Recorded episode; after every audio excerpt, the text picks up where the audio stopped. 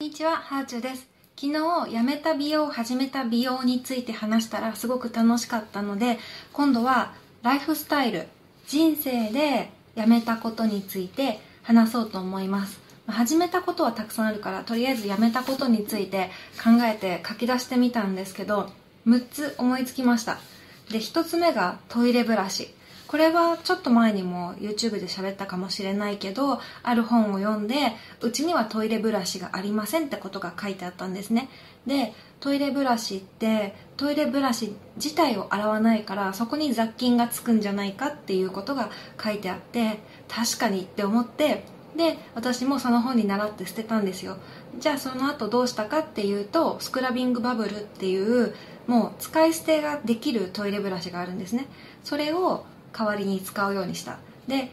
それのおかげでトイレちょっと広くなってすごくよくってはいあの捨ててよかったなというふうに今も思ってます。トイレブラシの他にもう一つ本の影響で捨てたものがあってその2つ目がゴミ箱なんですね。リビングのゴミ箱だけなくしました。リビングのゴミ箱それまでずっと必要だと思ってたんですけどいざなくしてみたら意外と大丈夫でしたね。うちキッチンもリビングに近いので、まあ、ちょっとしたゴミはすぐにキッチンの大きいゴミ箱に捨てに行けばいいし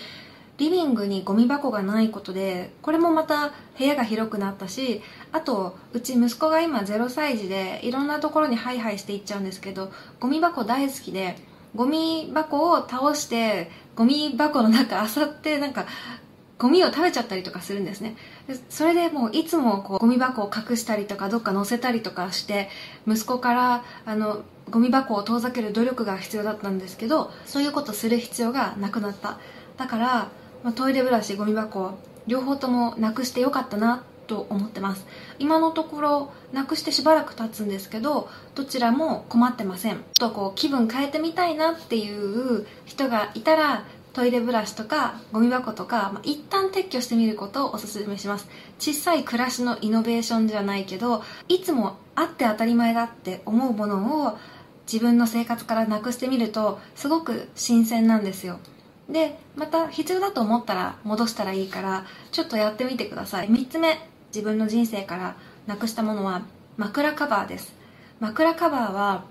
きっかけがあったんですけどコアラマットレスっていうすごくふかふかのマットレスを今うち使ってるんですね。で後ろにあるのはコアラソファーって言って同じブランドのソファーで一番最初に買ったコアラ商品が枕なんです。で枕コアラピローっていうんですけどそのコアラピローがすごく良かったからマットレスとかも変えていったんですね。ですごい愛用してたら PR 案件をいただけたので、まあ、ソファーとかはいただいたんですけど、まあ、でももともと本当に愛用して使ってました。でそのコアラピローがねすごい大きいの。普通のピローよりちょっと大きくって枕カバーの中に入りきらないんですね。枕カバーどうしようかなって思った時に別に枕カバーなくてもよくないって思ったんですよね。で代わりにタオルを敷くようにしたら今まで枕カバーって洗うたんびにこう入れるのがちょっと面倒だなって思ってたりとか枕カバーがしわくちゃなのってすごくさだらしなく見えるからアイロンかけたりとかしてたんですけどそれも全部いらなくなったのタオルにしたら。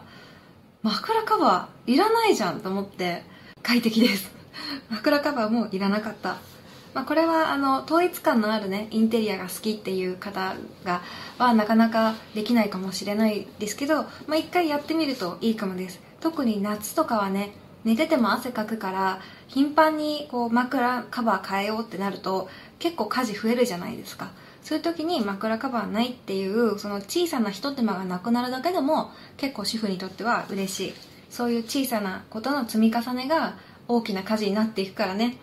家事は少ない方がいいです、えー、そして4つ目。4つ目はね靴の変化なんですけどヒールと厚底靴をやめました。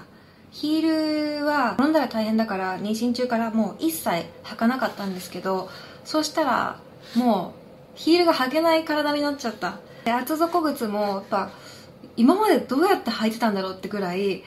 久々に厚底の靴履いたら竹馬に乗ってる気分になっちゃってえ怖い怖いってなってで特にやっぱり外行く時とか息子抱っこであの連れてることも多いのでもういいかって思って全部ヒールと厚底はなくしました。捨てました。で夏にねとはいえ外に行く時にヒールいるわってなった瞬間があってザラのヒールのサンダルを一足買ったんですけど結局ね一回友達との約束の時に履いていって足が痛くなったの。でこんなに足痛かったらもうタクシーで移動するしかないなってなってその日一日歩くのが